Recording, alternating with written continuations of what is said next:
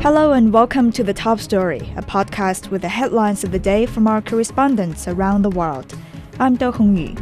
Coming up in this edition, the Israeli military says fighting in Gaza has resumed, claiming Hamas violated the ceasefire agreement.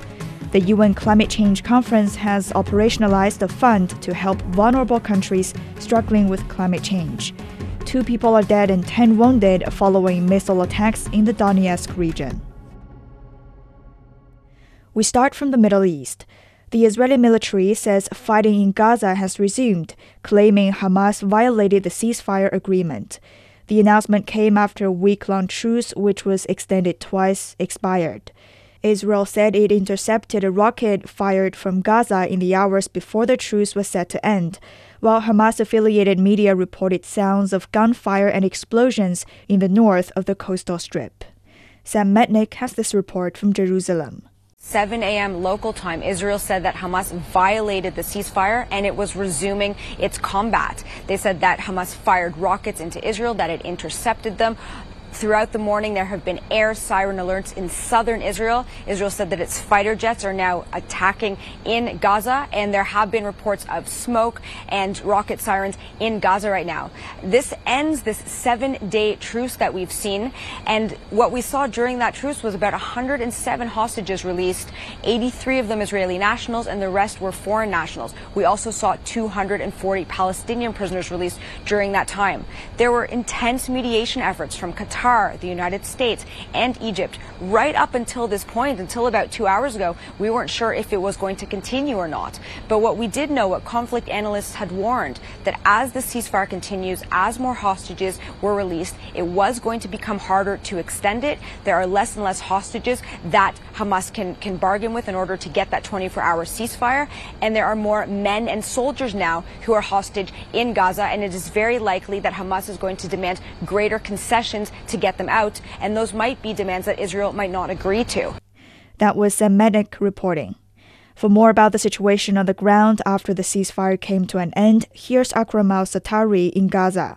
Well, the situation is extremely intense. In the very first 30 minutes of the resumption of the fire, around seven Palestinians were killed. Two of them came to this particular area in the reception and emergency department at Central Gaza Hospital, Shuhada al Aqsa. Two others were, the five others were killed in Jabalia area, in Abasan area, and in Rafah. There are also some heavy bombardment taking place, targeting different houses in Sheikh al-Radwan area, in Gaza City, and also in Gaza North. Some other houses were targeted. So very intense fire, very large number of people killed and injured, and even the fire started before the official end of the ceasefire. So it's a heavy bombardment in the background. The unmanned drones are hovering all over the area, not only in central Gaza, but in my on my way from Khan Yunis to central area, I could hear them, and also in my on my way 30 minutes ago, I could hear them hovering, I could hear them bombing, I could hear them also, I could see the smoke coming out from different areas in East and West Khan Yunis, and this is the very same case that applies to all different parts of the Gaza Strip. So it's ongoing bombardment.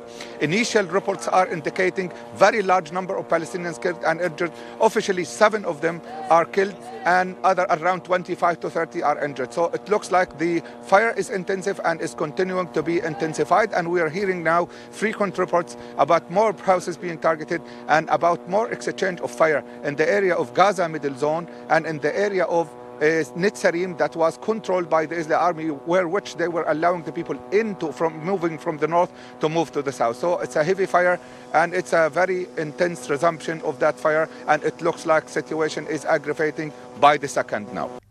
That was Akram al Satari from Gaza. Staying in the Middle East, the ongoing United Nations Climate Change Conference COP28 in Dubai has operationalized a fund to support the world's particularly vulnerable countries in their efforts to cope with the loss and damage caused by climate change. It's seen as a major breakthrough at this year's conference. Germany and host nation the United Arab Emirates each pledged 100 million US dollars toward the fund. Adol Mahuri reports.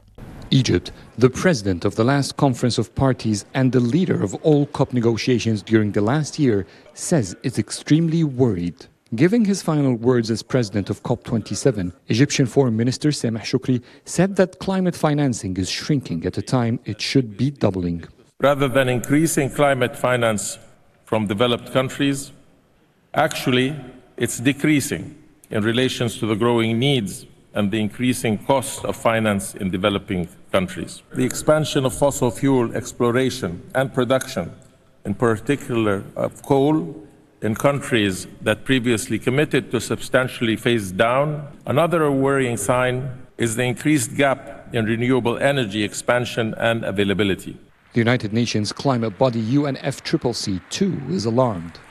We are taking baby steps, stepping far too slowly from an unstable world that lacks resilience to working out the best responses to the complex impacts that we are facing. We must teach climate action to run because this has been the hottest year ever in humanity. So many terrible records were broken. Science tells us we have around six years before we exhaust the planet's ability to cope with our emissions, before we blow through 1.5 degree limits.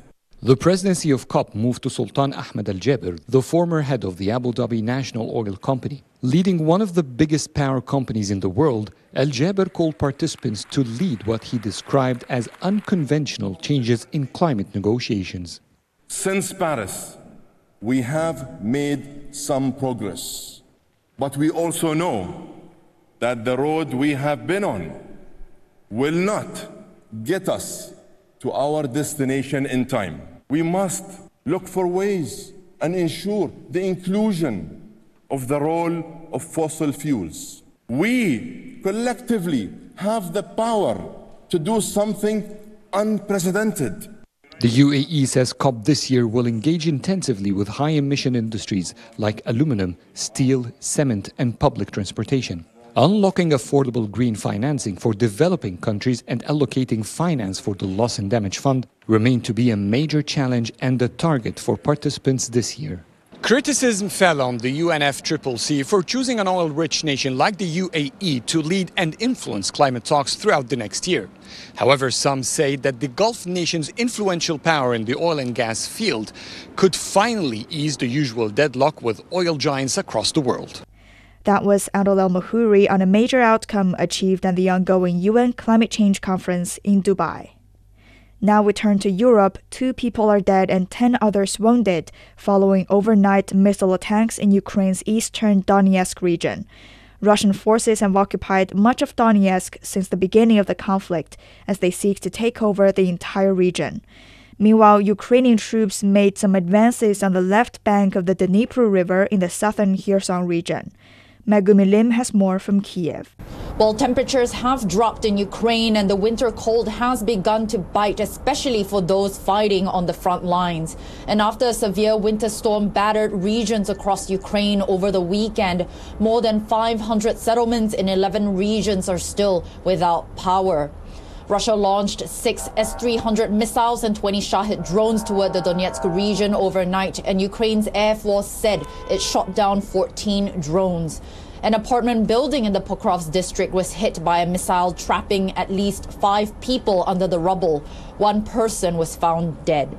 Interior Minister Ihor Klimenko said 10 people, including four children, were injured as a result of the attacks. Over on the front lines, fighting has not come to a halt despite harsh conditions. President Volodymyr Zelensky visited soldiers on the Kupiansk front in the east on Thursday and thanked them for their service.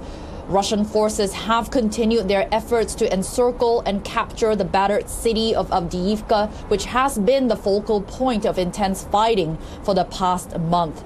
And according to the Institute of the Study of War, Ukrainian troops made some advances on the left bank of the Dnieper River in the southern Kherson region. Russian military bloggers say 400 more Ukrainian troops have dug in near the Krinky settlement in Kherson in an effort to expand the bridgehead Ukrainian Marine units established last month. That was Megumi Lim reporting. Finally, in Africa, the African Union has called for an immediate and unconditional ceasefire in Sudan. The eight month conflict in the North African country has displaced millions and sparked a humanitarian crisis. The African Union's statement was welcomed by civil groups in Sudan. but many believe more efforts are needed for lasting peace. Joy Juma has more. The conflict in Sudan has entered its eighth month. Over 9,000 people have died in the fighting, while millions have been displaced. Away from their homes and without any income to support them, many of these are in desperate need of humanitarian aid. But the widespread fighting and insecurity is making that very difficult. The African Union has condemned what it called the destructive and unjustified conflict between the Sudanese army and the paramilitary group known as the Rapid Support Forces. Non combative political groups welcomed the call. We view the African Union statement as expressing the aspirations of the Sudanese people. We in Freedom and Change believe in a basic principle and a basic value, which is the value of peace. Observers and politicians are counting on the African Union as well as an upcoming regional summit to help with a push for peace in the war torn country. Some analysts feel the statements and actions from the African Union can influence the warring parties. International efforts are ongoing to find a solution, but many feel these efforts aren't concentrated enough, with various peace initiatives pulling in different directions the unification of mediation efforts into one strong and meaningful international call for peace and reconciliation. Could it be enough to sway the leaders of the warring parties? That was Joy Kirukijuma reporting. Before we go, here's a recap of today's top stories. The Israeli military says fighting in Gaza has resumed, claiming Hamas violated the ceasefire agreement. The UN Climate Change Conference has operationalized a fund to help vulnerable countries struggling with climate change. Two people are dead and 10 wounded following missile attacks in eastern Ukraine's Donetsk region. That's it for this edition of The Top Story, a podcast that brings you world headlines every weekday. For more news in politics, business, sports, and culture, you can subscribe to The Beijing Hour, a one hour podcast news magazine program. We welcome and appreciate all ratings and reviews. I'm Do Hongyu. Thank you for listening.